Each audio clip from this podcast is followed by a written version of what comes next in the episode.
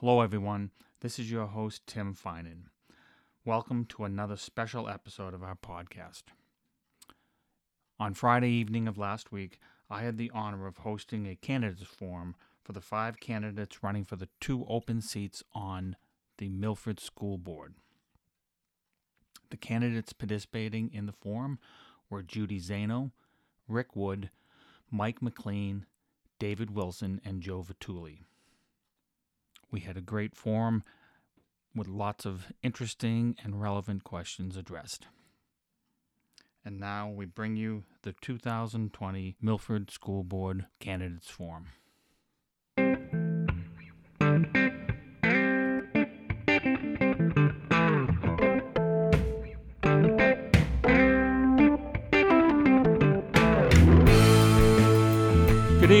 Welcome to the 2020 Milford School Board Candidates Forum. My name is Tim Finan, and I have the distinct honor of moderating this event. We have five candidates this year vying for two open seats on the board. The format tonight will be very simple. Each candidate will be given the opportunity to introduce themselves and to tell us a little bit about who you are. Following that, I will ask a series of questions to each candidate. Every candidate will answer the same questions, one by one. I'll um, I'll proceed in a round robin format so that everyone will get a chance to go first and last. Um, so, um, so we'll be fair in that regard. And finally, after we're done, we will give each candidate the uh, opportunity to give a final statement. Uh, before I start, I want to recognize George Hoyt and Wade Campbell for organizing this event. Tonight's event is being broadcast live on Granite Town Media Channel 21 and is being streamed live on the Milford Residents Facebook group.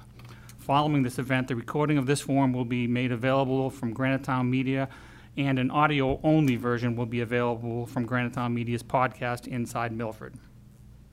I also want to ask the audience to refrain from any sort of applause or other reactions to any candidate or their statements. Each of these candidates deserve our profound thanks and respect for stepping forward to offer their time for the greater good of our community. So let's all show them the respect they deserve. So with that, why don't we begin our state, opening statements? Why don't we begin with you, Judy, and then we'll proceed this way. Okay, thanks, Tim. I'm Judy Zano, and I've been a resident of Milford for 32 years. My husband and I have been married for 41 years, shockingly, it seems. Um, and we have always uh, talked about and been committed to the public good. And so I feel like this is an opportunity for me to be able to step forward and do that.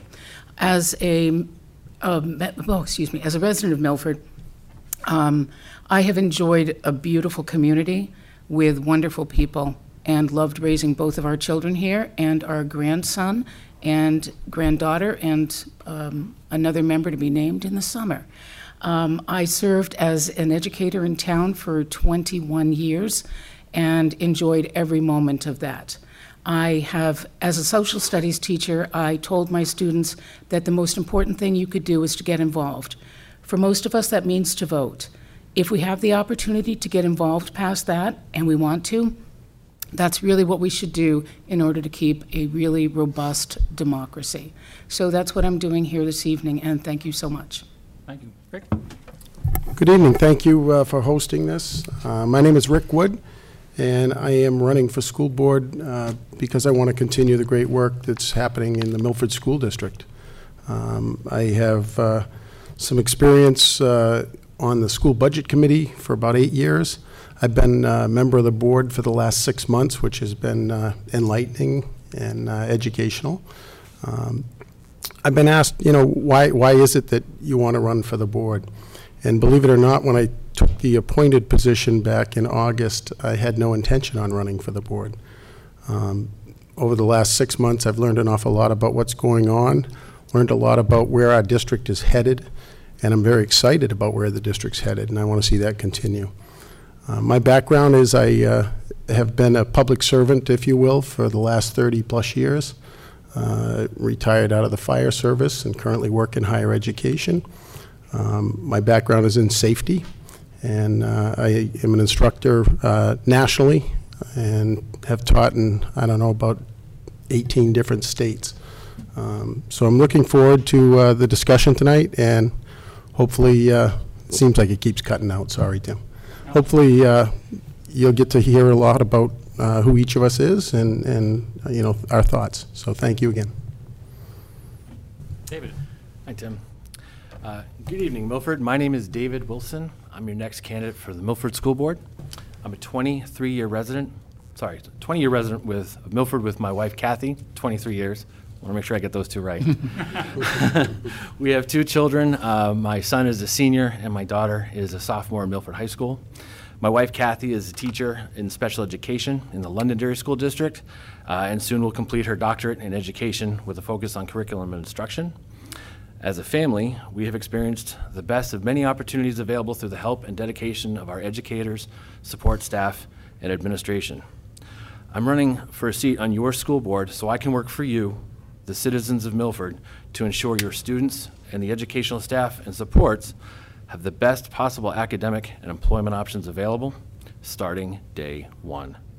I have worked for over 20 years in personal finance, helping people plan and provide for their futures and for their loved ones. This has provided me the skill, will, and determination to address our district's needs and restores Milford's collective reputation for providing a first-class 21st century education. I have dedicated much time and effort to become familiar with our financial side of our school district uh, as a two-year member of the Budget Advisory Committee. I am well known as a champion in sponsoring initiatives that focus on community engagement. I am a uh, participant advisory group member for the high school ATC program. I have been quite active with our high school's uh, football and cheer uh, booster team. Uh, and just recently, they voted me in as vice president. I've coached Special Olympics basketball for the past four years. And uh, I'm proud of our town, I'm proud of our schools and our students and our educational staff, and I'm always going to be a strong voice for reinforming and reinforcing the abilities of our district. Thank you. Mike? Uh, Good evening, everyone. My name is Mike McLean. I am running for school board um, for, uh, you know, for the children here. I spend uh, a lot of time with the kids in Milford, um, you know, through the football program. Um, You know, and I believe that they need an advocate for them to look at what's best for them. Um, And I feel strongly about that. I feel strongly about um, education, and I, I want to push them to be able to have an opportunity to exceed, uh, you know, exceed expectations and to really set up their careers for their life. Um, a little bit about me. I've uh, been married for 15 and a half years now, and so my wife Jen, and we have two kids in the system, uh, 13 and 11 years old. Uh, they're in the school system here. Um, you know, we spend a lot of time sports, big sports family, and um, you know, but that's this, this is for them and all the their friends and all the other kids. Um, you know, I believe we can do exceed new heights, and I'm willing to try to push to get to those heights. Great, thanks. Joe? Hi, my name is Joe Vituli. Um, been a resident here for 16, 16 years with my wife. My son is in the, goes through the high school and Project Drive. He's in special ed. I've enjoyed my experience with this town with the special ed department. I think it's, it's run very well. Uh, I've been a teacher for the last 16, 21 years in Brookline. Uh, spent prior to that, I spent 13 years in the Marine Corps. I love being a working for the doing my civil duty. I am a member of the of Troop 407 as a scout leader, and I want to expand my knowledge in how the school board is running in here.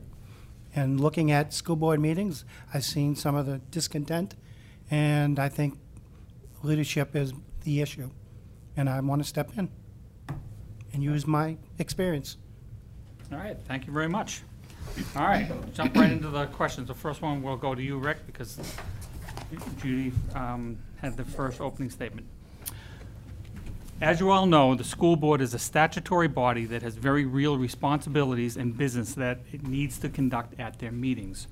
At the same time, RSA 91A, better known as the Right to Know Law, provides that all meetings, with a few exceptions, must be open to the public.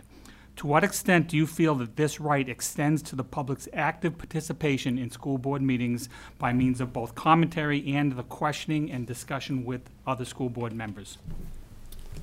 Well, thank you for the question. Um, Under, uh, under the, the duties of the school board, the tough part is, is the board meeting is really set up to get the business of the board accomplished. So there's a delicate balance between being able to actually get through the agenda and get the business of the board accomplished and providing a public forum. Um, uh, That public meeting law actually means that the meeting is open to the public, meaning in public view. It doesn't mean it's necessarily a public meeting. A public meeting is more akin to a deliberative session, is a great example. Um, That being said, um, you know, the district recently, uh, through the board action, uh, recodified the process for meeting and incorporated public comment period uh, for that distinct purpose of including public input. The board meeting is not the only place for public input, nor should it be. Um, Most of these items really should be uh, brought to the board's attention uh, ahead of time. Many of them is really a- uh, an issue for the operational staff, not for the board. And oftentimes, um, you know, there's a misunderstanding that the board runs the day-to-day operations, and, and that's really the, the duty of the the superintendent and the rest of the administrative team. Um, So oftentimes, you know, it's a matter of, uh, first and foremost, the board needs to be accessible and needs to have uh, the public be able to access them. Um, The amount of access and questioning uh, in front of the, in front of the meeting, so to speak, uh, I guess is really where the the disconnect seems to be. Um, I would encourage anyone, if they have any concerns, to contact members uh, individually. Um, Most of us have a published phone number, most of us have a published email. Um, And, and, you know, I think each member that I've worked with uh, would welcome that kind of connectivity. A quick follow-up, do you support the current board's policy that only, que- questions are only allowed for items that are on the agenda? I support that the board passed a policy uh, to have public comment in the beginning of the meeting and have that comment limited to the agenda items in order to keep the business of the board focused on the agenda for that evening, yes. Okay, thank you. David, same question. Same question. Thank you, Tim. Um, As far as partici- public participation in meetings is vital. I mean, as far as communication goes, it's a two-way street. From being part of and witnessing many board meetings over the past couple years, I feel that the public participation piece has, has gone awry. It's, it's not being used for its intended purpose. You know, you look at other local school district boards, um, you know, in our neighboring towns like Merrimack, Hollis, uh, Amherst. They all post their board policies for the, for the public, just as we're now doing uh, in every packet that's provided at every meeting. You know, and it's following certain rules and guidelines of order. It's supposed to be concise, to the point, to be constructive. Uh, Unfortunately, we've seen in recent times, um, you know, folks want to have their say, and yes, it's a meeting, and yes, you can make a comment, but they're using it for not its intended purpose. Uh, I fully support public participation. I myself uh, have tried to be proactive and productive in the meetings and offer comments to help drive whether it's new opportunities, how, how, you know, uh, opportunities that would help provide better opportunities for our students, and it's a way to help communicate that freely and easily. Do you support the, the uh, policy to only allow comments on agenda items? I don't. Uh, Straight up, I think that as far as initial comments could be on something that might have been on, you know, the agenda for prior business. Uh, The board meetings, they're packed, some of them are pretty packed full with a lot of good information and a lot of things that gets communicated. If people have comments that they want to add to it, that would help make something in the, uh, being addressed in that meeting, uh, having at least an opportunity to provide a comment, to have some extra information available for consideration. If you don't have that second period, you lose that opportunity. Mike? Um, I, I believe that we have gone a little awry with public comments, although I do feel that it is a very vital part of our meetings. Um, like Rick was saying, you know, it is a business meeting. We do need to get through all the items. However, we also have public comment limited to 20 minutes at the beginning of the meeting. And I feel as the meeting goes on, people develop questions, uh, concerns, they should be able to have a public comment at the end as well. Um, So that way they're, um, you know, they can get clarification. They can get questions that they develop um, answered. Um, I think that would create a more solid relationship, a little more respect as well, if, uh, if it was also open to more topics, you know, anything that they discuss. So then, th- the same follow-up, so then you would support comments on any topic, not just the topics on the agenda? Yes, I do support that. Joe? All right. The policies are outlined in the, by the state, and Milford is fol- following the, the policies. They do open up the questioning for 20 minutes that, to allow pa- residents to come and speak, up to three minutes per person.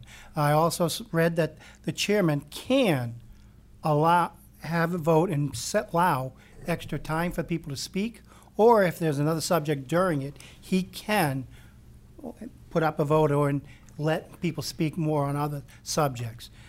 So that extended time can be allotted by the chairman. And that is in their booklet. All right, good, thank you. Judy, back to you. Um, I think that it's really important that we remember that the meeting belongs to the body, and the governing body is running the meeting. Uh, Comments from the public are necessary in a situation where we're talking about education. People are committed to their, to the students in the town as well as their own children. So I think it's really important that the public have a say at the meetings. And I think, as people have already mentioned, things have been a bit awry. And I think that there might be a disconnect here because I think that people are feeling what they're saying isn't being heard. Uh, they're not understanding all the time what the meeting, how the meeting is supposed to run. I do think the time limits are fair and reasonable. But I also think that people want to be heard in a different format, and I think they want feedback from that. My thinking was that we might want to open different lines of communication between the school board and the public that don't happen during an actual meeting. That when we're in that meeting, there's business that must be attended to. Uh, there's an agenda that has to be met, things that have to be decided. And I think it's really important that we think about opening up lines of communication so that people don't feel frustrated and feel that they have to talk out of turn or that they have to tackle every issue at the microphone in a public session. Okay, thank you. I just want to pause here real quickly and make sure that the folks at back, uh, we hear an echo in Judy and Rick's uh, microphone. I just want to make sure it's okay. It's just an echo inside here, I think. Okay, I just want to make sure that we don't have to start this whole thing over again at 8 o'clock. Thanks, Tim. All right, good. Um, So we'll go, we'll move on, and David will get the next question. Yes, sir. Um, ci- uh, Civility in public discourse, this is related to the previous question, obviously. What specific thing- things can you do as a board member to help bring civility back to the- to the public discourse and uh, rebuild the trust with the public? Thank you for this question, Tim. Uh, I'm a big proponent in my, how I conduct just my personal self. I mean, I talk to people all day long in terms of what I do. Uh, just when you take into consideration things like what's happening in the market right now, you know, it's, it's quite easily, and you know, people get passionate about certain things. Kids and money tend to be one of the top two things. Um, but really, you lose the, you lose your credibility and you lose the ability to communicate your message effectively when things start getting out of control and getting heated. It's a two-way street. So first and foremost, I'm always going to, you know, meet the public with the respect that they deserve. You know, they're taking time out of their workday, whether it's coming down to a board meeting, sending me an email, reaching out to me via phone. You know, to be able to sit down and give that opportunity to work with them. If, if, if we're at odds on a certain situation and it just, it, it doesn't get addressed, it just keeps on getting worse. And unfortunately, we've been seeing that on a regular basis in the meetings. It's got to stop because the only thing at the end, in the end, the only thing that's really going to get hurt is our schools and our kids. So I think if we set the example, we don't have to make the rules. Thank you. Mike? Um, I do feel that if we start opening up those lines of communications, that respect will be, um, you know, raised. Um, if people, you know, the citizens, they, they want to feel like they're being heard, that their concerns are being addressed. Um, you know, one good way to do that is, you know, I think that we should do like an open forum every other month where people can go for a couple hours and discuss anything, any concerns, and members of the board uh, can address those concerns outside of a meeting, outside of a, one of the board meetings, so that, that way they're, they're not limited by an agenda. Um, If people feel that their concerns are being heard and addressed, they'll, they'll respect uh, the school board a little more. And that opens up those lines of communication where they'll be more receptive as well to what the school board may be saying too. So, Great, thank you. Joe? Thank you. Uh, the silver, what's happening is, it seems like the residents aren't happy with nobody's listening to them. They're, the, whatever's happening when the, with, uh, the superintendent getting the position, nobody was at, told about it, nobody was talking about it. So when people come up to the meeting, come to the school board meeting, they want to address that issue, and they're getting shut down. And nobody wants to be shut down. Uh, So they're not following, they're, they're following the rules, and then you hear the chairman will say, that's enough. And he doesn't do it in a manner that's respectful. And it's causing, that's where it starts. And yes, the audience also gets disrespectful. And that has to cease. Following the rules, following the setup, if you go with, like Judy said, having another forum at a different time, letting them speak, that would probably relieve that issue there, and we could get the business done. Thank you. Judy? Civility seems to be a lost art these days. Um, my first foray into Facebook took place about a month ago when I set up my website to run for this office. I had avoided Facebook because I was a teacher and it seemed like a good thing not to be involved in. Um, and so I'm sort of that naive person that got shocked into the reality of what happens on Facebook. Um, it hasn't happened to me, and it hasn't, I, I mean, I don't think anybody here but um, has participated. I'm just saying it was a shocker. And what we forgot was that civility is the oil of the machinery of society. And in order for us to speak with each other, whether we agree or not, we need to be civilized or there's no communication. And so I think that what we need to remember to get back to is that civility. And we've lost it over and over again in a society that's in a rush to communicate in, you know, 40 characters or less or whatever we're doing now. And so I think we need, need to be really careful and go back to the idea of being kind and respectful to each other. And I just commented recently, we, we have a, a, we've made a point of talking about social emotional learning with our children and saying, be kind to each other, establish relationships, uh, try to build mutual respect. And I think perhaps some of us adults need a refresher course in that. So I would like to see civility return on the part of all the participants in meetings, but also it- just in general. I think it would be nice if we spoke to each other just a bit better. I think it just makes for a nicer experience in society. Great, thank you. Rick?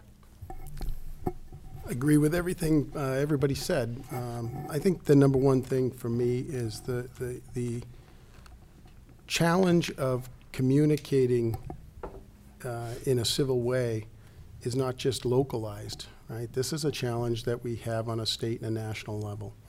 And I could theorize about a whole bunch of reasons.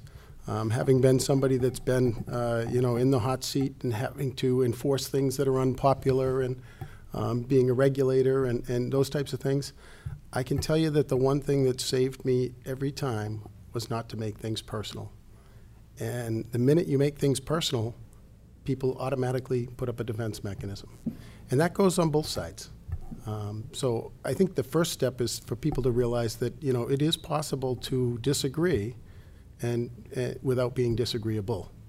And, and I think we've forgotten that. Um, a couple of things that, that, you know, Judy hit on it with the 40 characters or less. I couldn't agree more.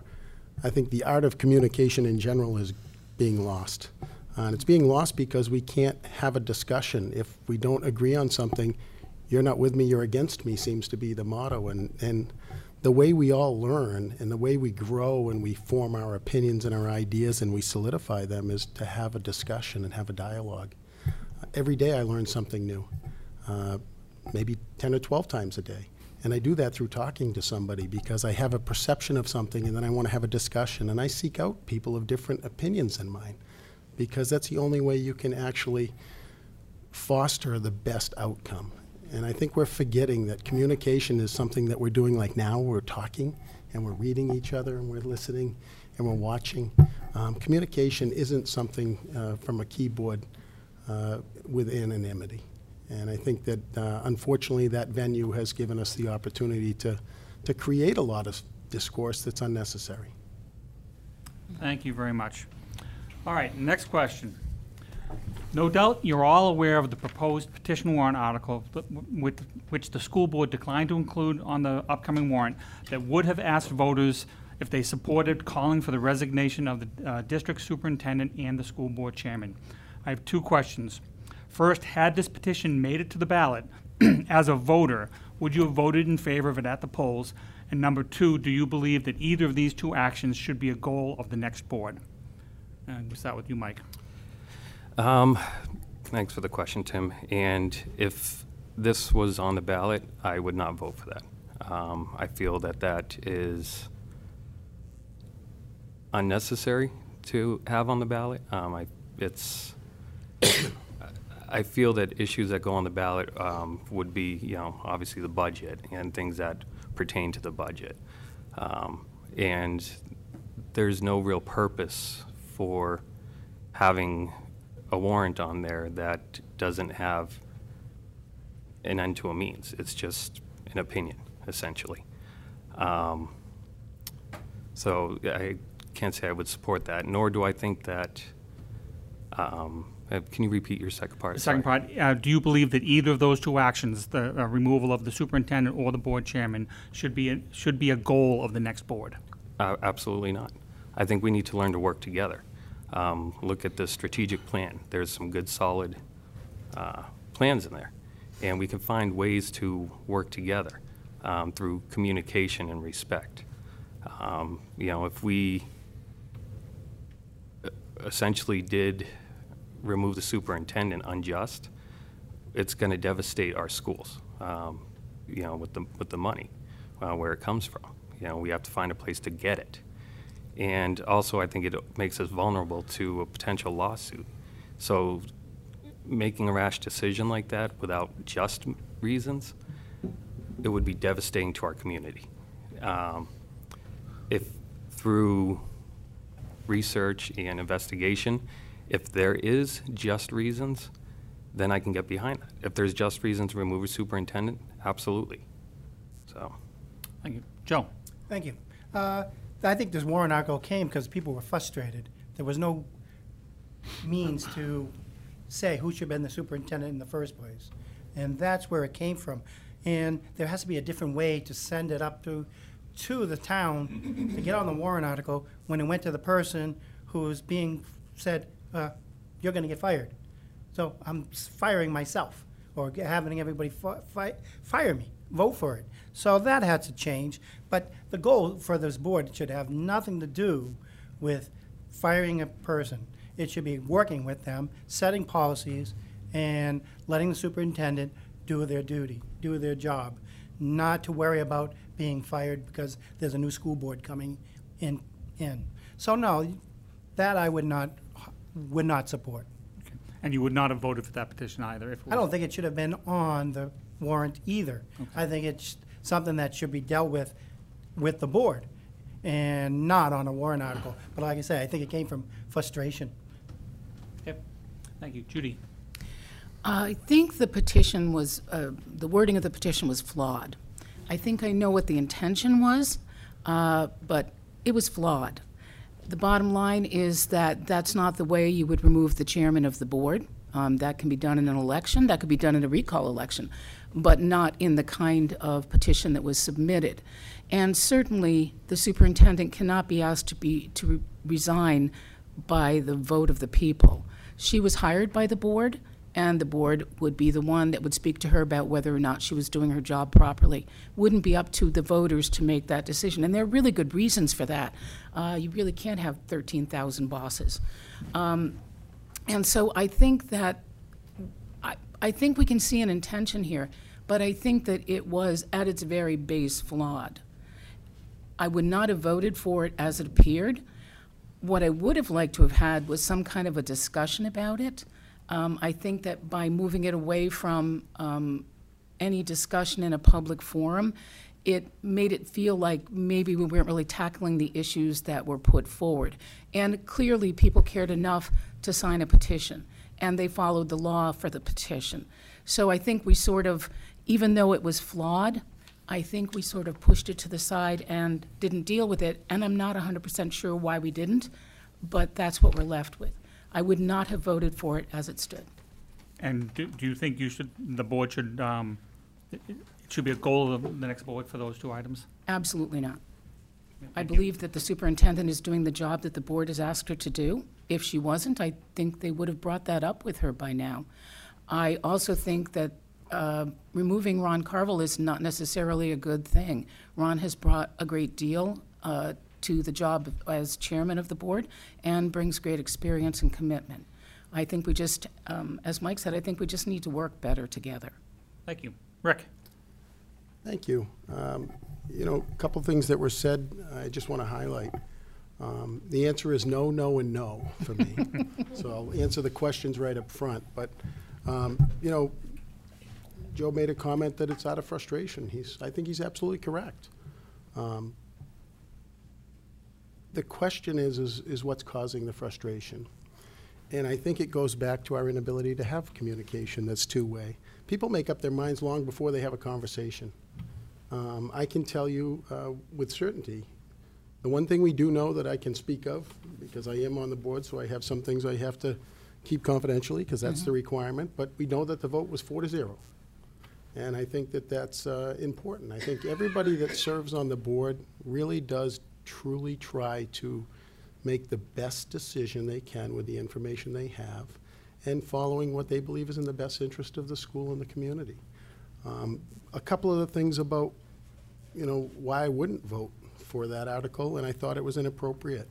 Um, Imagine if we could just take, because we don't like a certain teacher, or we don't like a certain town official, and throw on a, a a warrant article that we can just vote them out.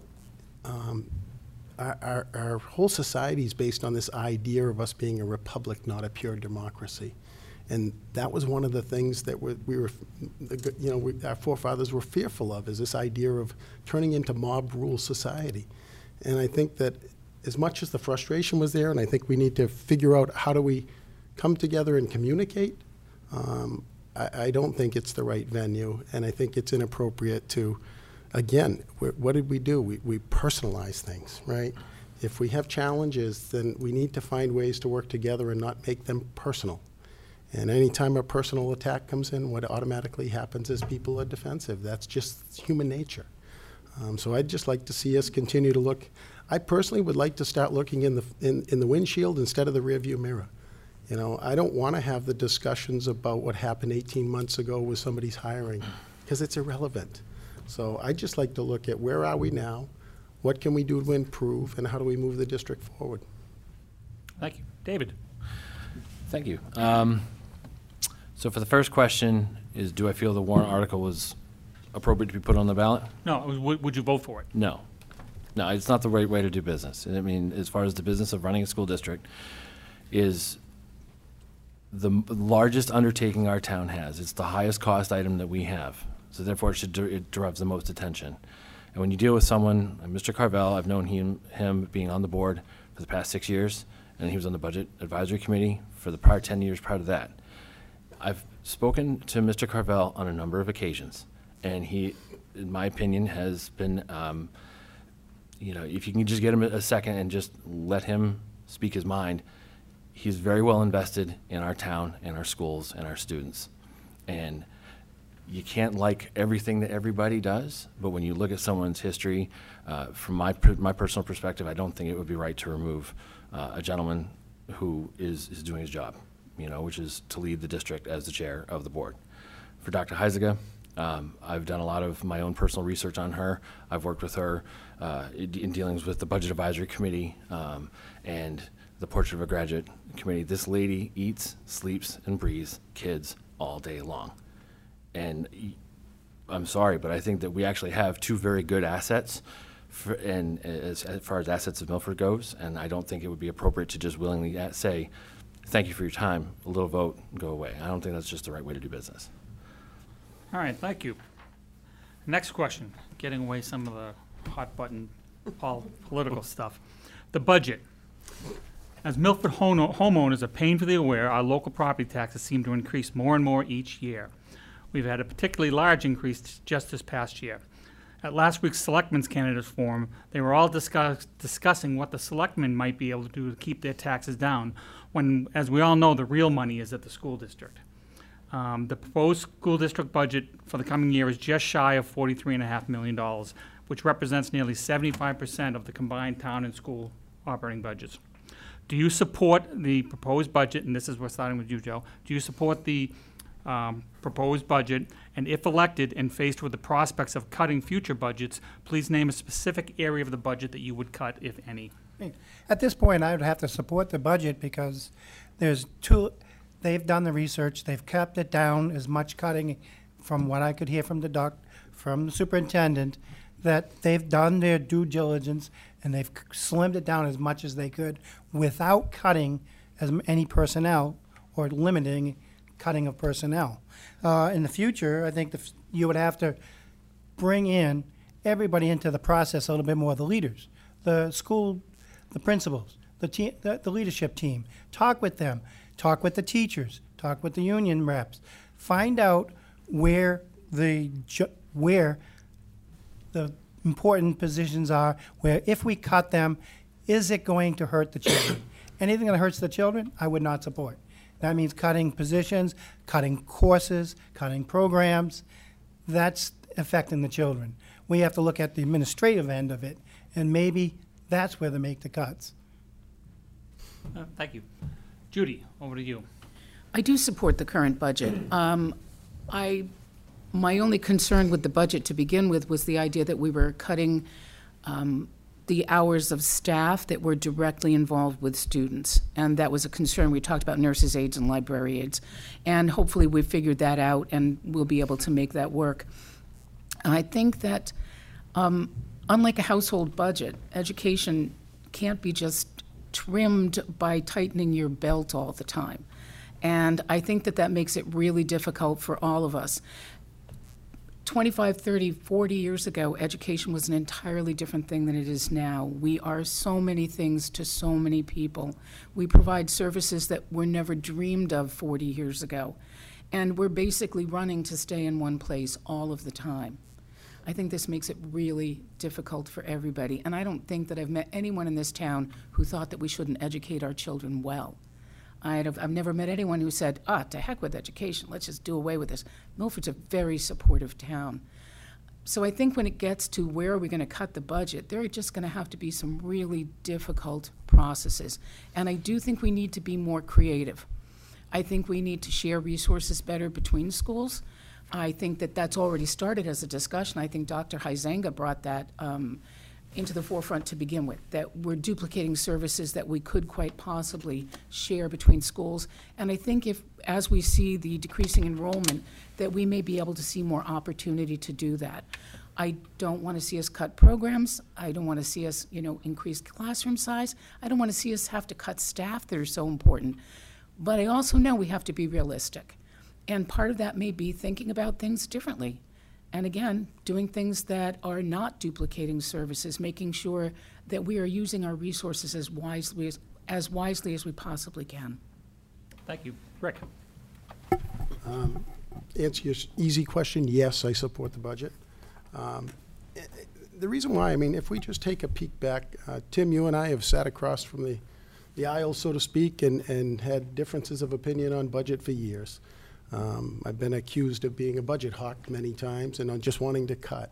And it's really not uh, accurate, but I think it's important to kind of take a little trip down memory lane.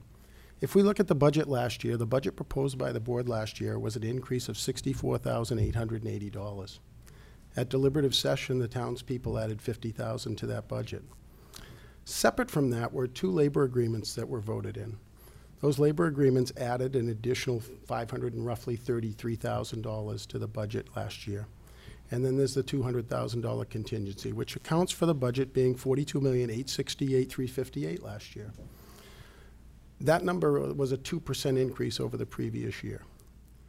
The reason the board presented that level of budget at only a $64,000 increase is because the new superintendent and the administrative team had combed through where we were at and, and essentially did a retooling of the district as far as reprioritization, focusing on strategic planning and things like that. This year, um, right out of the gate, based on those agreements that were signed last year, and that was actually on, on the warrant and in, you know, in the voter information, an additional $630,000 uh, in just labor agreement costs were included. This year's budget only increases $453,947. Um, That includes that additional six hundred and thirty thousand of new expenses that, when the voters voted on those labor agreements, we knew were coming. Um, These are the kinds of things that, you know, we need eyes wide open when we, when we think of. The current budget as proposed is actually a seventeen cent decrease on the tax rate. I said that right, decrease, and I think that's important for people to understand. So I think the, the, the administrative team did a remarkable job of trying to focus everything that we did in this budget on how do we achieve the strategic plan, because that's our guiding light. And they've tied everything back. For the first time in my history, I've, I'm looking at a 280-page document that outlines pretty much everything we're doing. Um, and I think that's remarkable. So I do support the budget. I don't know if you're going to talk about the other two uh, warrant articles or not. Well, You can talk about whatever you'd like. I am going to get to at least one of them. Okay, I'll wait until you do that then. Thank you. Quick follow-up. You said that the tax rates, not the tax, you said the uh, per thousand is, is decreased. Are you, are you including the uh, Heron Pond bond? Is that why you said that? So the, the budget is the budget, right? It's a bottom line budget. And I know people like to split hairs about, well, the Heron Pond bond was re- uh, um, Retired. retired. Every year, we have stuff in the budget that is either one-time or is sunsets. So it's really not a- an apples-to-apples analogy. Um, So yes, the Heron Pond debt retired, and, and. I was asking if that's why you said it was going down by 17 cents or No, no, the reason I say it's going down by 17 cents is because we had a reevaluation last year, so the actual tax value of property in this district went up substantially, and frankly, that 17 cents is likely uh, even going to be a greater decrease just because we hadn't reevaluated commercial property, and that will hit this time around. So the suspicion is, is that even if everything passed uh, in the school, we may actually see a decrease or a level impact on the tax dollar. Thank you. David? Thank you, Tim. Um, Yes, I support the budget. Um, Going through the budget process this year, initially, uh, some members of the Budget Advisory Committee thought that the cuts were, should have been around like the 1% range, the $400,000 range. And in the midst of our meetings, the board came about to say, well, we'll come down, but we're not going to come down that far. So I looked at it as, I'm always a meet me in the middle kind of guy. There's a compromise. And when you have a budget um, that is as large as it is, and it's consistent as it is, you know, with, with labor and benefits for the, the staff make up a, a substantial amount of that $43 million number. So you end up having, if you really need to start cutting where you can on, on other things, we start limiting our capacity and our ability to offer a top-rated program and a 21st century education for our students. You know, our, our I mean, we're, we're using buildings built in the 19th century with teachers with 20th century education to give kids a 21st century education. There's, it, it, we're the, the kids today are learning things that, you know, for jobs that aren't even available yet. You know, and you look at the, the exponential cost of what it takes to run a school district, everything always, every year, increases a little bit. So you always should have, because of the cost of living and, you know, cost adjustments, the budget should always go up a, a small percentage, and we've done that for the past two years. You know, I think last year the budget was uh, a raise, an increase of about seven hundred thousand dollars, and this year it's uh, an increase of only two hundred or so. So if if the default budget passes, now that puts us in a spot where now we have to go and, you know, cut programs, potentially cut staff, and that, that's not the Milford way. That that hurts the Milford experience for our kids. So I support the budget, and you know, I think that we need to really start taking a look at how we can use the school district and create new ways of creating revenue, whether it's starting adult education at night for people that want to, you know, work for classes to get towards their GED. Um, maybe doing usage studies to see if we're using schools in the best way possible so we can start, you know, moving away from some of our older buildings that have a higher cost to the district. Um, it, there are reasons why the budget is as high as it is, and to just go and cut two or three million dollars out of it only hurts the future. Thank you. Mike? Uh, Yes, I would support the budget. Um, I do support it. And I believe that this year we are at a, if I remember correctly, 1.06%? 7% increase from last year. Um, That's a minimal increase. Um, And we are using this to invest into our greatest assets that we have in town, the kids. We're investing in their future. And we owe it to them to do that. Um, you know, if they have a great experience here, we'll have kids here for generations. And what better way to spend the money than investing to better our children here? Um, there are some ways that we can, I believe,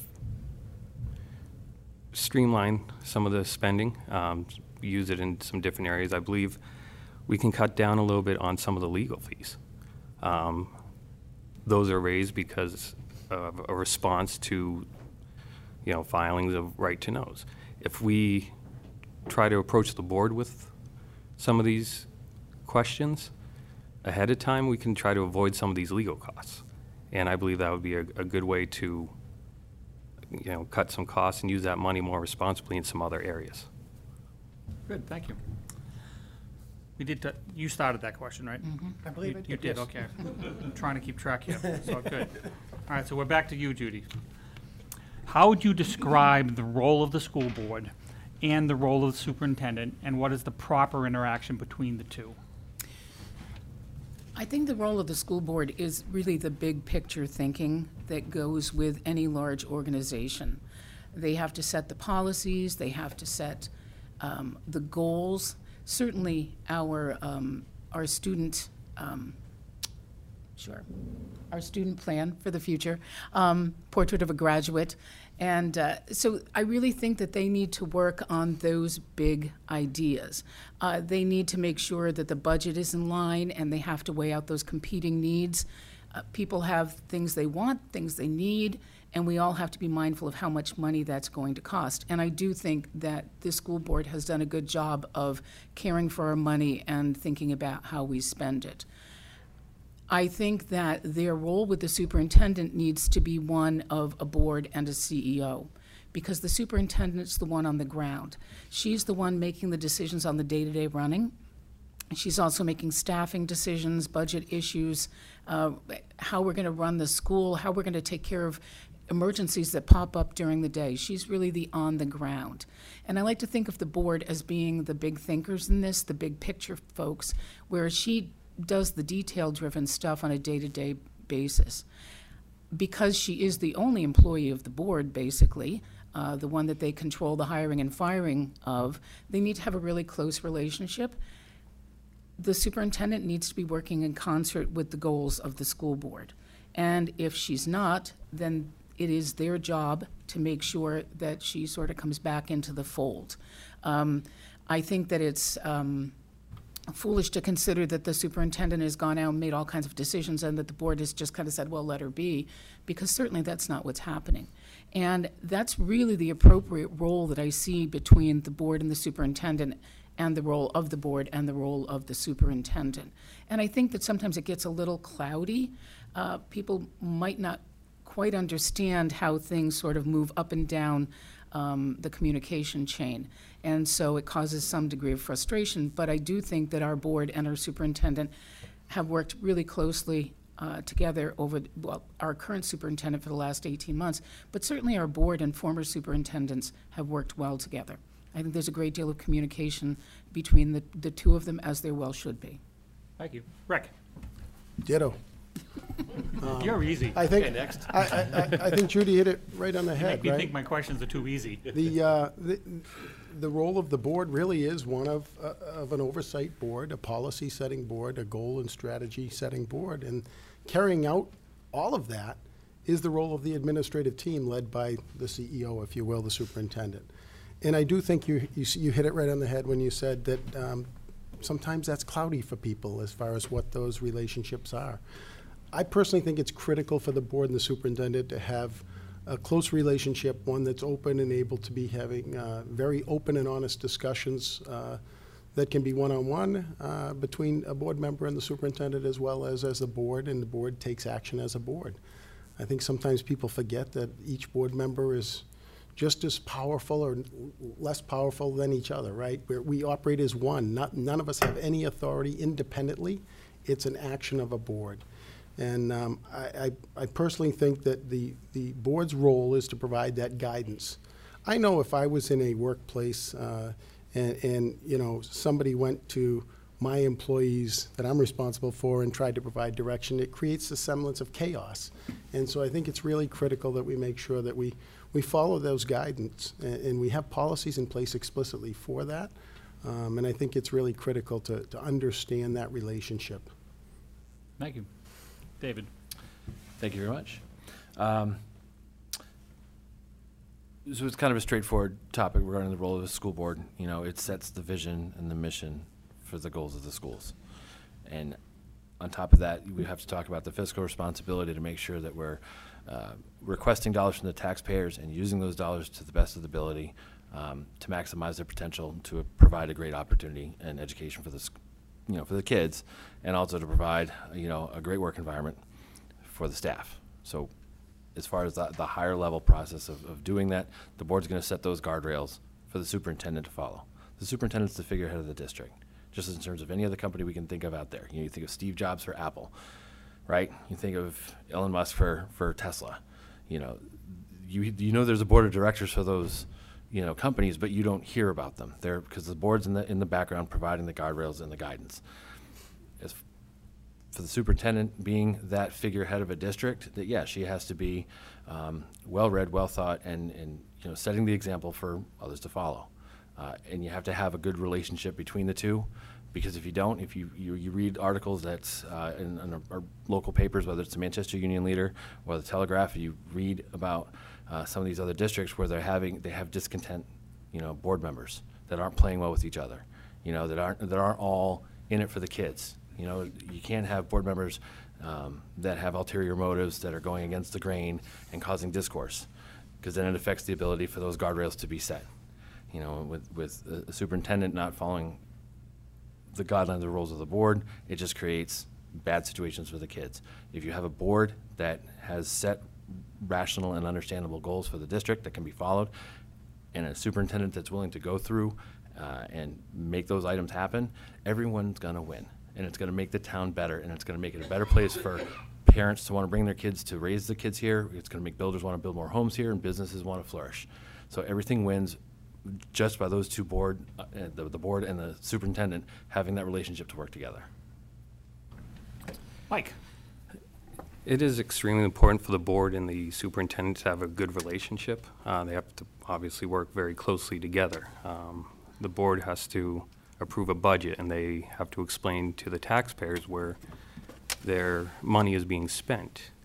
And, uh, you know, it gets them to feel like their money is being well spent. It's their job to relay that. Um, obviously, you know, they also have the policies. You know, they have to create policies and a roadmap for the superintendent. Um, one of the things that the board is also responsible for is providing evaluations.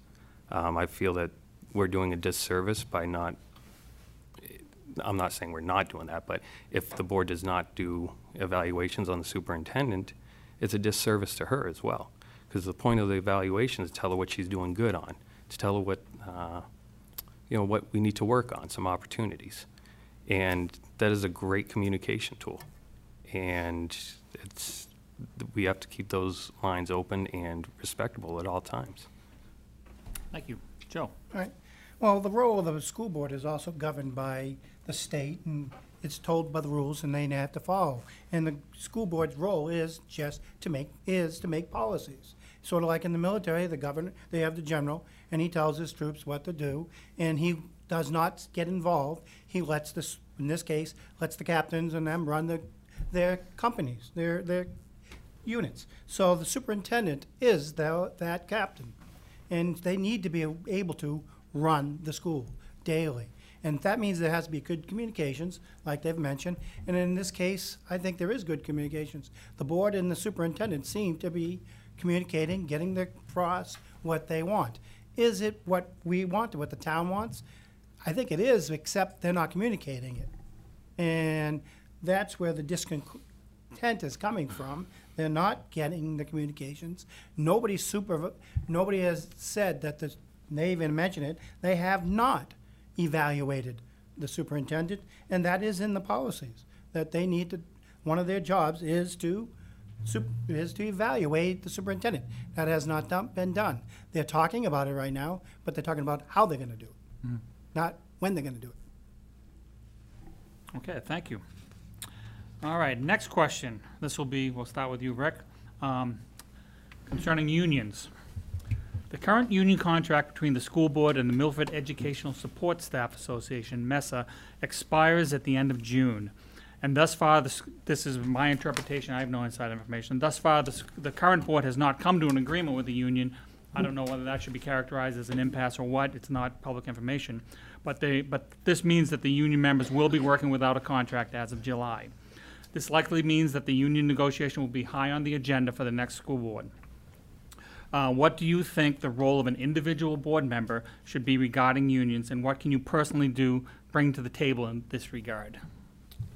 Well, as you said, uh, there's ongoing situations, so I want to be uh, somewhat cautious. But uh, what I would say is that, um, you know, the role of a board member when it comes to uh, anything, and the, as we just talked about the role of the board and the superintendent, the, the employees of the district are managed by the superintendent. So I think it's important to make that distinction.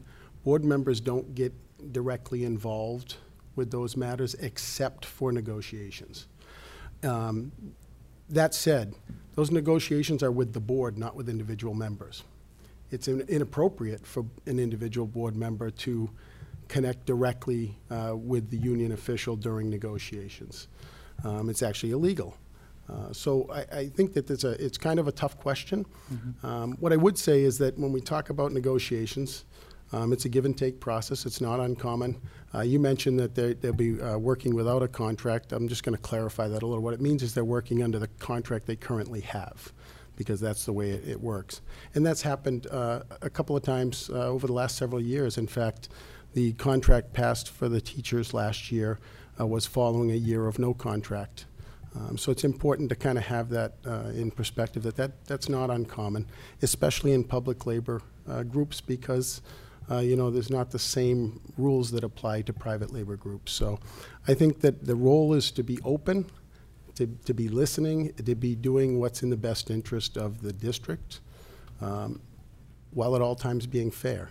And I think that that's, that's critical. We all want to be treated with, with dignity and respect. Um, we don't want to be abused. Um, I think we have a very good, uh, very good relationship from the perspective of, um, you know, the townspeople of this community supporting uh, our employees. And I think there's no reason to, to not continue that. That said, uh, I've been more than uh, vocal in the past about my belief on some certain things and, and uh, when it comes to labor agreements. And the, the, the power of the board acting as a board is that we all have a say, but it's just one say. Um, so I don't think it's, I don't think it's reasonable to, to, to say that, well, I I would do this or I would do that, because you don't get to make the decision, you just get to, to articulate your belief and, and, and try to get others to agree, disagree, or help you polish up your, your belief a little bit tighter. Um, So that being said, I don't know if that really answers your question, Tim, and I'm not trying to dance around it, I just, you know, I, I think it's important to understand that when we talk about the role of a board member with the union, it gets really muddy, and I, I just want to make sure that people understand that. Yeah, that was actually the point of the question, because I, so David, what, what do you bring to the table? As far as the, you know, the art of the negotiation process for two administrating bodies, you know, it, it's interesting, uh, while, while contracts are in current session, you know, the staff, no one likes to be, you know, th- they're, they're people, right? They're people touching our kids. So I think that having a contract for the support staff that is reasonable to the taxpayers, but also gives them value and respect and understanding, um, you know, there's always going to be a give and take process. There's going to be things that are going to be asked for. You got to, you got to find compromise, and you got to find the middle ground, and you got to do it in a respectful, productive manner. Uh, and that's what I find is for myself that I would bring those types of qualities to the table. You know, it's been mentioned by Mr. Wood. You don't want to make it personal, but it's a personal request. You know, people have the right to uh, a, a quality salary, a quality work environment, and there's going to be wants and needs on both sides. So finding that middle ground, working together, so both sides walk away. No one's going to walk away with everything that they want. So you have to be willing to work together to find out what middle ground you can get a hold of, and uh, and then work for there. Thank you. Mike? Um, Yes, as Rick was saying, it is illegal for um, a- an individual board member to essentially freelance and discuss with the union. However, it's a team effort. Um, It is a team, it's all one big team. You know, you have the teaching team, you have the board team, and they all have to work together to create a- an, uh, you know, an environment that everyone can agree on, um, to work together on. One of the things I can, uh, that I bring to the table is I have the ability to see both sides. And I understand where people are coming from. And I feel that I can really find a, a good way for people to come into an agreement. Um, I've always been good at, you know, finding ways to negotiate and find a good common ground that is workable for everybody. Thanks. Joe? Oh, this is where I have more experience probably than anybody here. All right, I've been bring the lead on. negotiator for my union in Brookline for the last 10 years. We just got done negotiating a contract and got a three-year contract, hopefully be passed by the voters next, next week, week after. So I understand the process. I've been, like I said, the lead negotiator. I know how to deal with the, what's come, the give and take. You have to come in there without an agenda. And the same thing with the school board. If they come in there, if that just their attitude, and what I've seen some school board members come in there with an agenda, you can see it on their face. They weren't going to give you anything. They were, and then I've seen it. The teachers can be that way too, mm-hmm. and it has to be both ways. They have to give and take. You've got to be respectful, and you've got to hear them out and figure out a compromise. So, um, you, you mentioned that you are a member of the, the union in another, in a- In another Brookline. community, in Brookline. Now, do you, and, and are you also a member of the, the national? um, I am a member of, yes. Do you see that as a, a conflict? And if- No. if it's, an- you do not see it as a conflict? Why would it be a conflict? I'm just asking the question, I don't Yep. know. Uh, there is no conflict. It has nothing to do with this town. Okay. All right. Judy? I think that Rick articulated the fact that an individual doesn't necessarily um, negotiate with another individual in this situation. We're talking about two groups of people who are negotiating with each other. But I do think that an individual can, can serve a really important pers- excuse me, purpose in a negotiation. And I think that there are times when we do need people, as Mike pointed out, who are looking at both sides of an issue. I think being an educator in this town for 21 years, um, that I know what it was like to be on the other side of that negotiation. I wasn't a negotiator, but I was on the sort of the other end of that.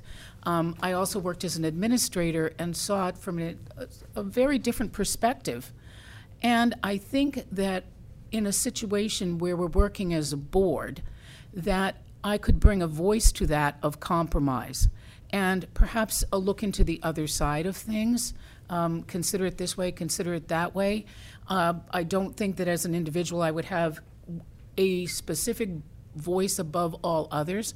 I just think that oftentimes I have been able to use diplomacy to bring people to a place where they can come to a compromise, and that's what a negotiation is basically a compromise. So I think that these gentlemen have all already said, you know, much about this, and there's very little that I can add, but I can say that I'm a great compromiser.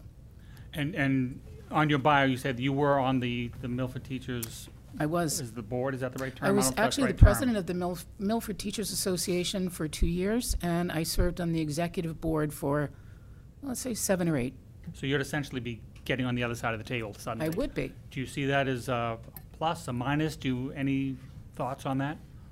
I see that as a benefit. Um, I don't see it as a negative. I see that as having experience, like I said, from the other side, a perspective that not you don't always get on a school board.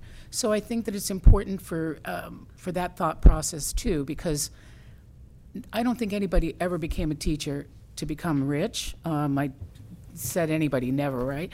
And uh, but I do think that we have to remember that becoming a teacher doesn't mean that you take a vow of poverty. Becoming a paraprofessional doesn't mean you take a vow of poverty. As Rick pointed out, we need to make sure that people have reasonable living. And I do think that I can I can bring that viewpoint, but not necessarily with a bias or with an agenda. Yeah, Thank you. All right, next question, we're going to start with you, David. Facilities maintenance. In recent years, there's been an increase in emergency repairs needed at facilities throughout the district, whether that be failed heating systems or there was a partially collapsed roof at the high school a couple years back. In fact, the school board has placed a question on this year's warrant to establish a $400,000 facilities maintenance fund so that they will have monies available to them when these issues occur. In keeping with our earlier discussion about the budget, are emergency funds like this the best way to go? And what could you do as a board member to ensure that our facilities are maintained in a proper manner? Okay. So I know this is a hot topic for the ballot this year. Uh, It's very well known that our buildings are, you know, we've had a process over the past budget years of delaying maintenance on the buildings. And it's coming now at a point where we really need to take a step back and look at how we're going to be able to address them in the best fiscally way, responsibly way possible, right? Um, the warrant article is a start. I mean, four hundred thousand dollars really is only just gonna barely touch the scratching of the surface. Um, So, But is that a bigger problem if it's, if it's only touching the, the surface of the problem? Isn't that a bigger problem? well, it's, it's a start. I mean, it's a building point. So if we don't use all the money, the best, the best part is that this is something that we're asking the voters to, for, um, you know, a, a chunk of change that we're able to put aside, and while we're not using it, it earns interest. Uh, it's not targeted for specific things, so if we, uh, one of, the- one of the big items that we have to do is remediate our, our, our heating units, you know, the boilers. So if you put out a warrant article, um, that, you know, to buy one or two of these boilers, and it's three hundred thousand dollars, and that warrant article fails, you now, you can't buy anything. So if it really truly fails, you can't buy a new one. You have to keep trying to some way find a way to repair these things. The buildings are old. I mean, Heron Pond uh, has slated on it um, some repairs, not repairs, but it, it, the upkeep of, of, of the rubber liner on the roof. You know, and that building is now 20 years old. So our newest building is already 20 years old. You know, I, I mean, the high school, it, it, it looks, um, on the outside, it looks dated, but on the inside, it, it also has its issues too, you know, with, uh, with faulty wiring and things like that that can cause you know, fires. It, the, the schools definitely need to have their facilities looked at, and we need a plan to do it. So the, but, so by every budget year, we know what's coming. And by knowing what's coming, we can then get it out to the voters to say, this is something that was made aware of and a plan in place. So each year, we're gonna be acqui- you know, acquiring funds, putting it into the trust, putting the expenses out there. And the, to use that money, we still happen to have a hearing. So this, the, the, the public still gets a say. So it, like, I mean, would it be great to go and get another big bond? Yeah, but I don't think that the public is willing to, you know, fill that gap right now. Is, is it time to build a new high school? No, I, I don't think building a new high school, I mean, I've, I've had my own, my own thoughts about that subject. I mean, would it be awesome to have a nice brand-new facility with up-to-date, you know, 21st century equipment and whatever? Sure. But, I mean, that's $25 million. So we don't have that. So the best thing to do, yeah, probably even more, right? So, so, so what I think we need to do is start, um, I in, in speaking with, uh, and Mr. O'Connell, who came from Wilton Lyndeborough, they did a structure, a structured remediation of their Wilton Lyndeborough High School. So you start small, you start doing it in sections, you shut down some classrooms, you, you fix those, and then you, you work from there. Um, If you have to bring in a couple of pods for a couple years to help, you know, create spaces for English or, uh, foreign language classes or something like that. I know I'm kind of going into, into pretty much detail, but there are ways to retrofit that building and make it more usable and more up to date, so it, it, you know, allows us to use it for the next 80 years. Great, Mike? Um, I do support that warrant. Uh, I feel that it is necessary to um, have a, a plan in place to try to uh, update the uh, facilities. Um, You know, if we don't have something like this in play, when one of these do break down, then what do we do? You know, we have to plan for hiccups in our system. Um, You know, it's, that's just smart business. Um, You always want to plan for the unexpected. And this is, you know, like David said, it's a great start. You know, but we need to keep investing into this um, so we can afford when these things happen. As your thoughts on the new high school? On As far as, correct. Um, to be perfectly honest, I, it- it would be great to have a new high school. However, until I dig more into where we are at with our current high school, I can't really say whether I would be for it or against it.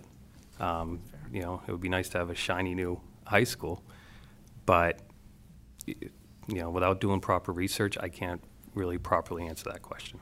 Great. Joe? I think the warrant articles are a good step to help protect the voters. Um, If we don't have those warrant articles in, what's going to happen to the school budget when they, or where's the money going to come from? Uh, If they turn it down, the superintendent's going to have to get, and the board, going to have to figure out where that money's going to be coming from. And they're going to feel the pinch, and it won't be pretty. As for the new high school, uh, we have to look at the numbers. You have to look at, I know next year the numbers are going down in the high school, but you have to look at about 10, 15 years down the road. Where, what are our numbers in the elementary right now in the K through five? When they get up to the high school, is the school then going to be over and pushing out through the walls? Uh, are they going to have the classroom space? Is that s- school going to be able to support them? Are they going to be able to pass accreditation because their school's falling apart and they won't pass?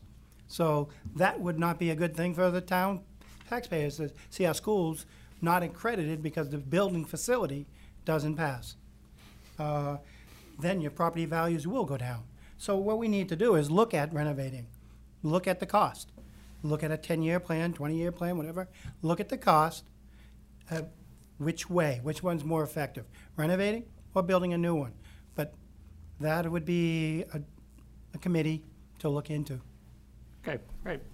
And, right, we're, we're still going over here. I do support the warrant article. I think it gives the board the flexibility to be able to deal with unexpected expenses.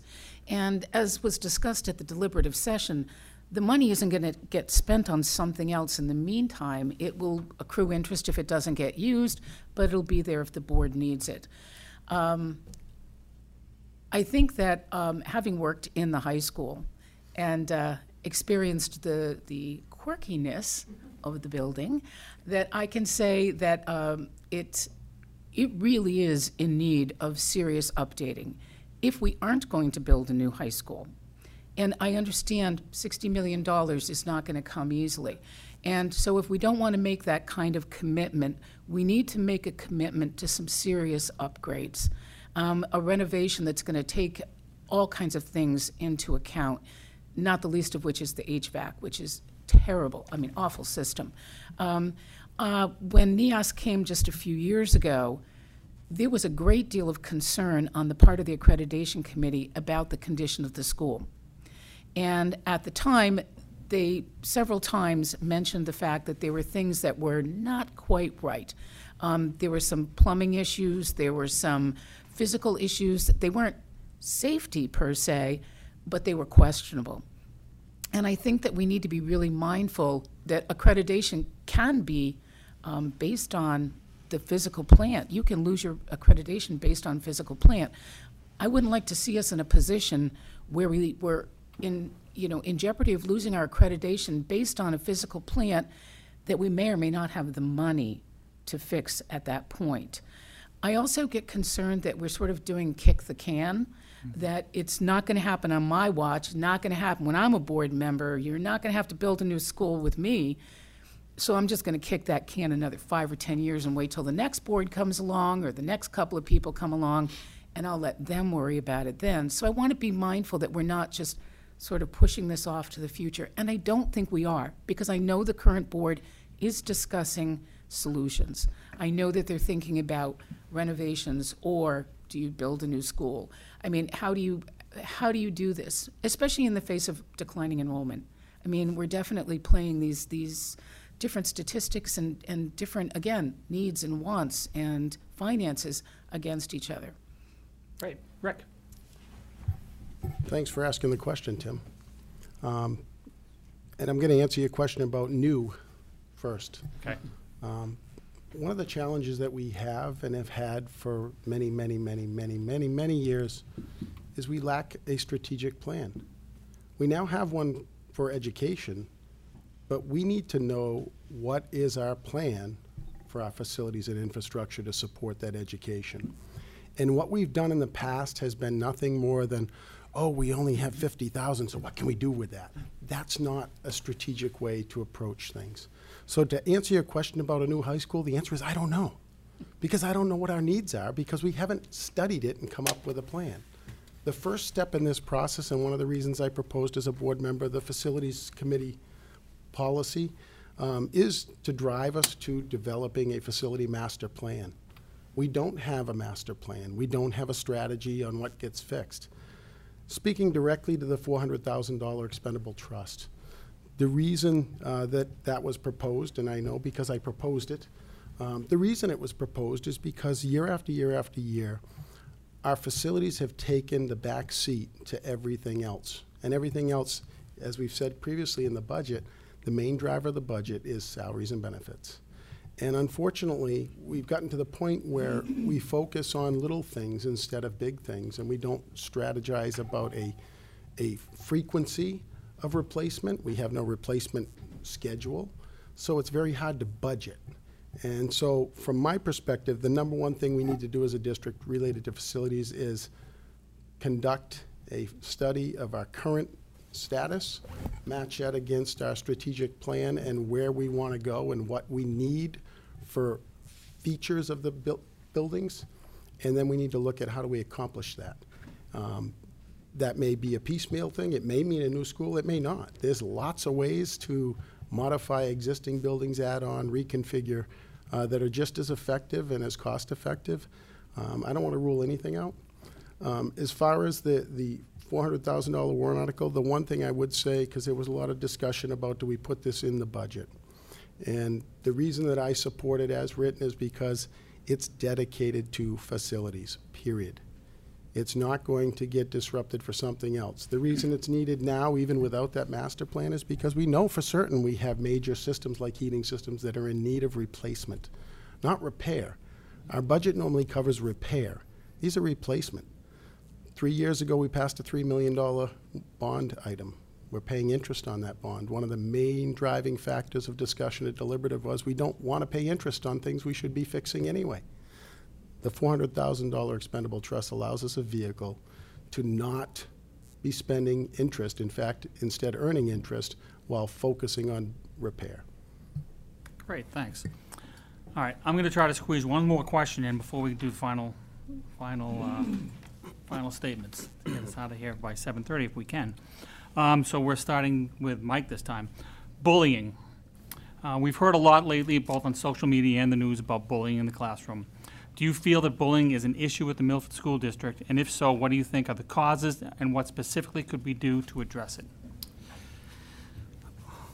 Bullying is an issue in every school district. Um, You know, that's, it's a concern everywhere. There is no clear cure of it. Um, You know, I've, I've speaking with uh, Mr. O'Connell, and he was saying how this year, as the year's progressing, behavioral instances have gone down. Um, That's good to hear, you know, we're doing something right. Um, Some of the ways to help it out is to understand the kids, to understand what makes them tick. Um, You know, work with their different situations they have going on. Um, You know, our students need to feel safe in school. Is an absolute must. Um, There is, I was speaking with a family recently um, who, they were in the school district a couple years ago, and their child was assaulted by a teacher. It's still under investigation, um, and this, this isn't right. You know, we need to rectify these issues. Um, They've since left the school district, but we need, we need to do everything we can, no matter what it takes, to make our kids feel safe from other students and adults if there's an issue. We need to go at it head-on and try to fix it. Joe? Uh, Bullying can be an issue, especially if you're not giving any education to the students on bullying, uh, giving the staff the support on how to train and recognize and report bullying. All that has to be part of it.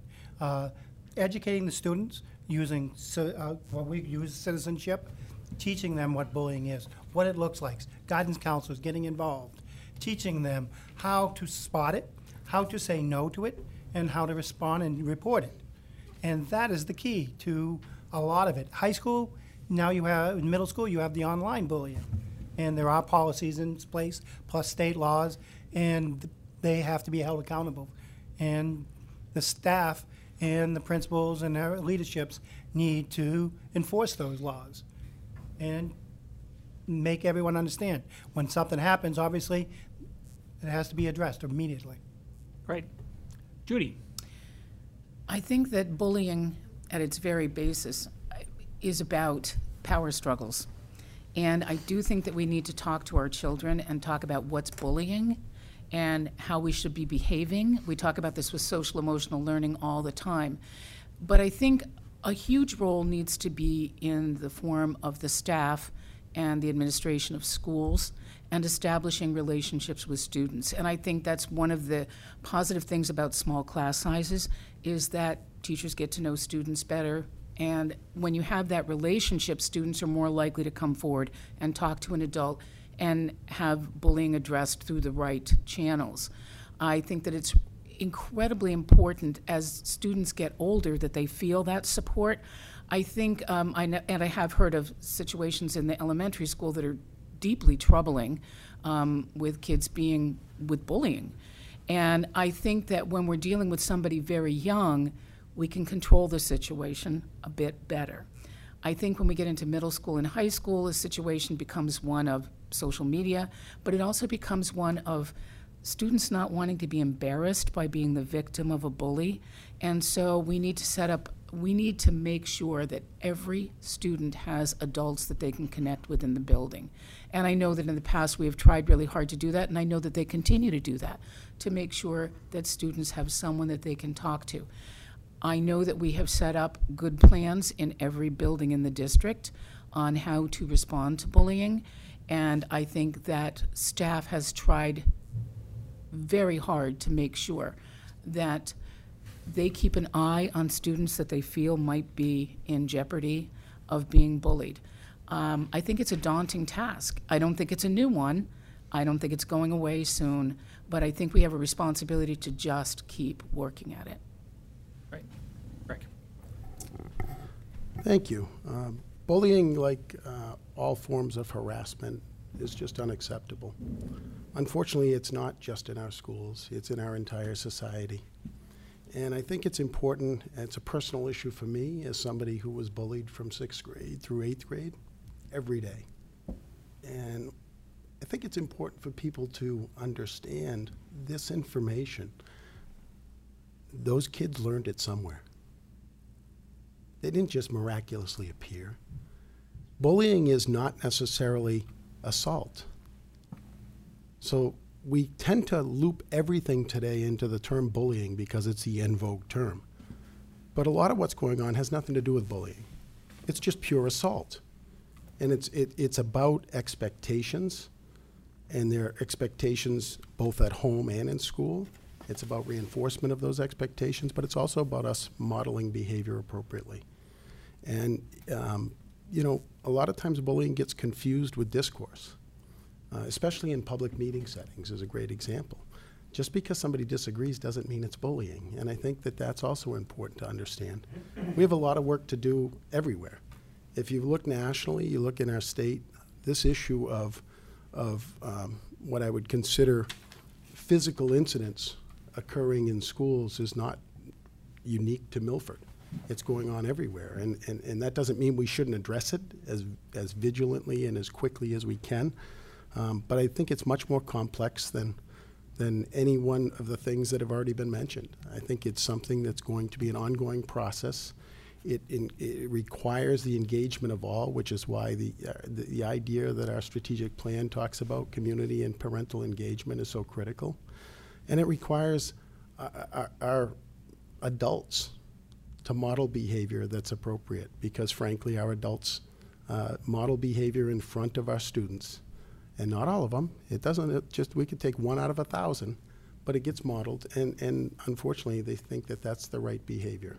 And I think we really have to work on that idea of, you know, we stick up for each other, right?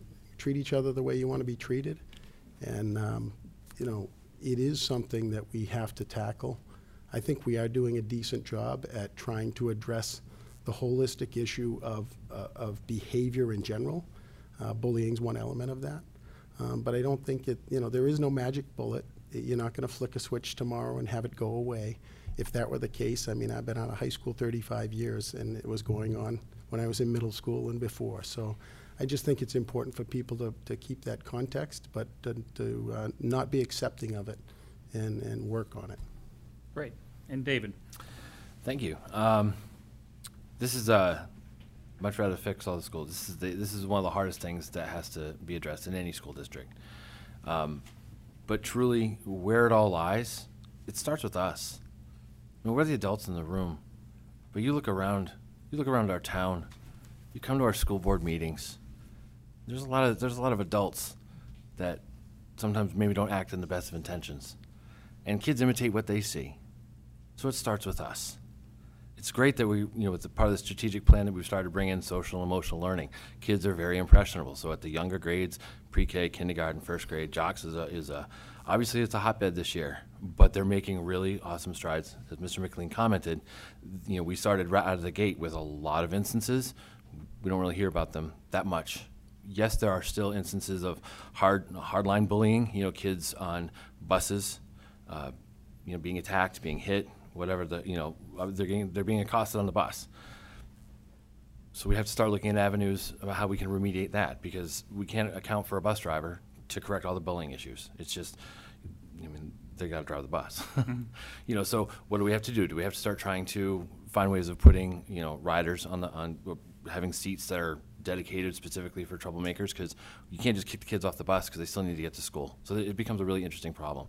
So the buses are one area where a lot of bullying uh, that I've been seeing um, talked about is occurring. Um, as far as getting into the middle and upper grades, you, now it's compounding the effect because now we're dealing as you know, social media starts to become so much more mainstream. Our kids don't play like they used to.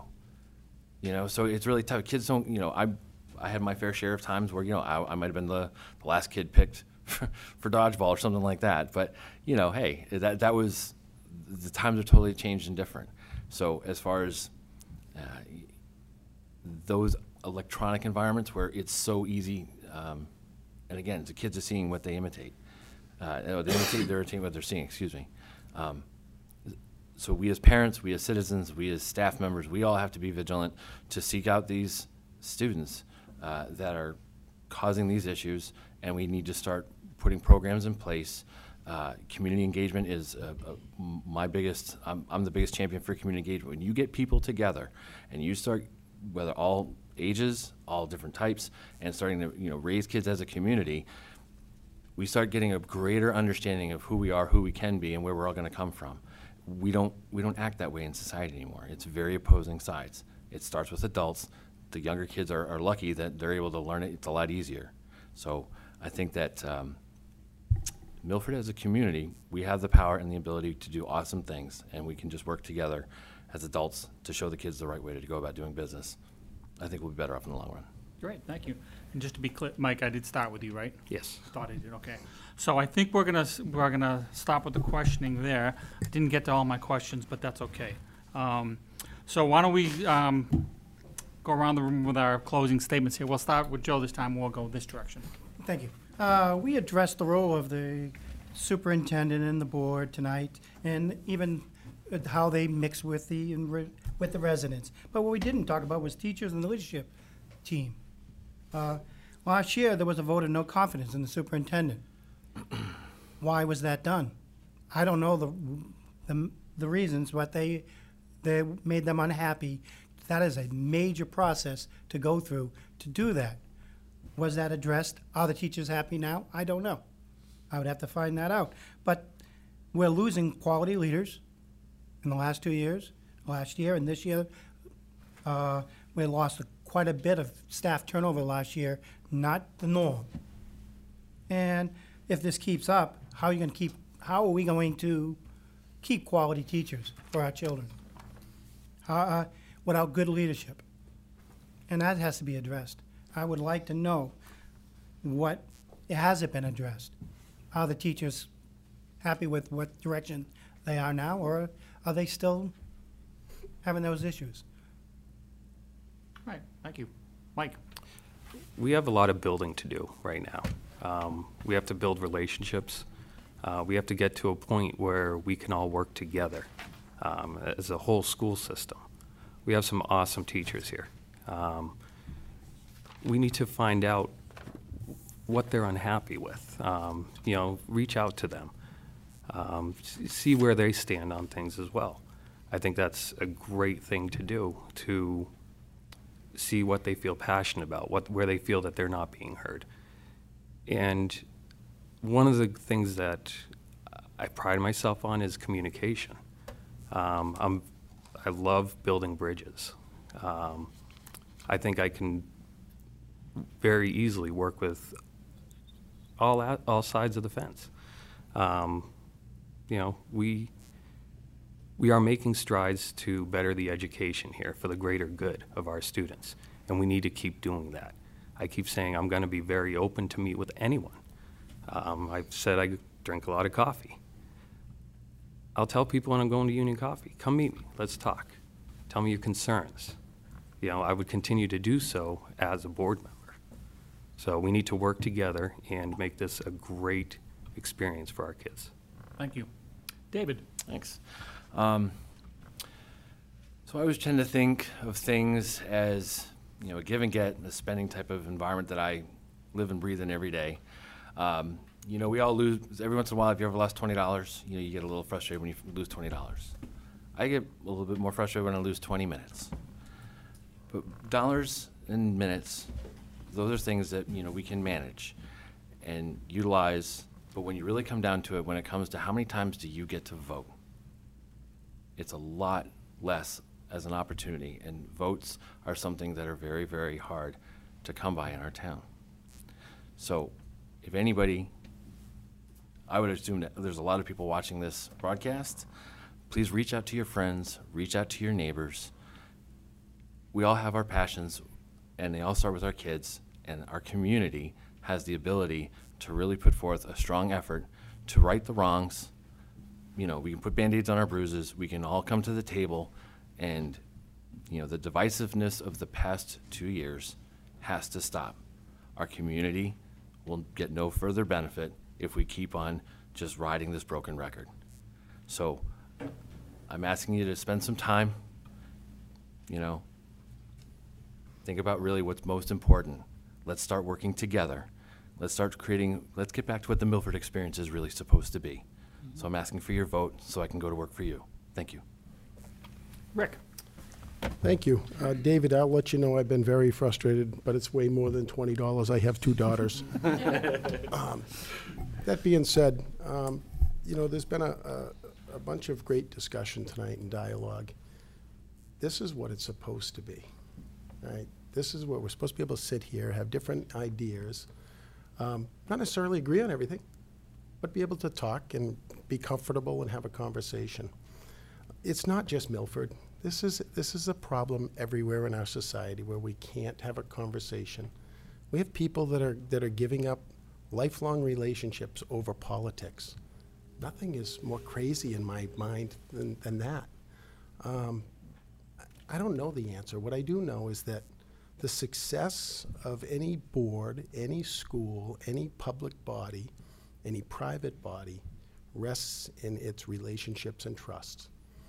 And the thing to keep in mind is that relationships and trust require all parties to participate and contribute. And I think that that's the challenge. Change is extremely difficult. And whether, whether you agree or you don't agree, um, we're in the, a, a massive change cycle um, with our educational system here in Milford. I personally believe it's, it's desperately needed and, and overdue. Uh, by saying that, I don't mean anything negative towards the folks that work here. I don't. I think we have some phenomenal people. it doesn't mean that I don't want us to be better. And I think that's the, the thing that we really need to focus on. I'm asking for your vote because I want to continue to make decisions with a laser focus on what I believe is in the best interest of our kids getting the greatest opportunity to succeed. Thank you. Judy? I believe that we have a rich and diverse community here in Milford, and that over and over again, people have made it very clear that they support the educational system and they want what's best for our young people. I think that statement has been made so many times that it, it almost becomes part of the wallpaper of our, of our town. Just recently, someone said to me, Do you remember the good old days when the board meetings were sparsely attended and all the business got done and nobody much thought about, you know, the school board? And they didn't mean that as sarcastic. They meant that as the days when things just rolled along and they happened. And I think that that we were a different group of people at the same time. And I think we've changed over the last few years and we just haven't caught up yet. But we have some of the finest teachers in our schools.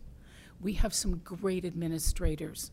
We have a school board that cares a great deal about what's going to happen to our educational system. We have a new and committed superintendent who, granted, has not made everybody happy, certainly as you mentioned earlier, but we just need to figure out what the right path is at this point. I worked in the Milford school system for 21 years, and I said I never worked a day in those 21 years. It was passion. I loved where I went every day, and I loved what I did. And I feel like I made a contribution. So, what I would like to do now is to make a different contribution. I would like to become an elected member of the board and help us through what I hope is just a rough spot in our town's history right now, and to get communication and civility back on track. If you've watched this evening, or you've read Facebook, or you've read newspaper articles, the most important thing that I can say to you is what David already said. Whatever you decide to do, whether it's me or anybody else sitting here, just vote.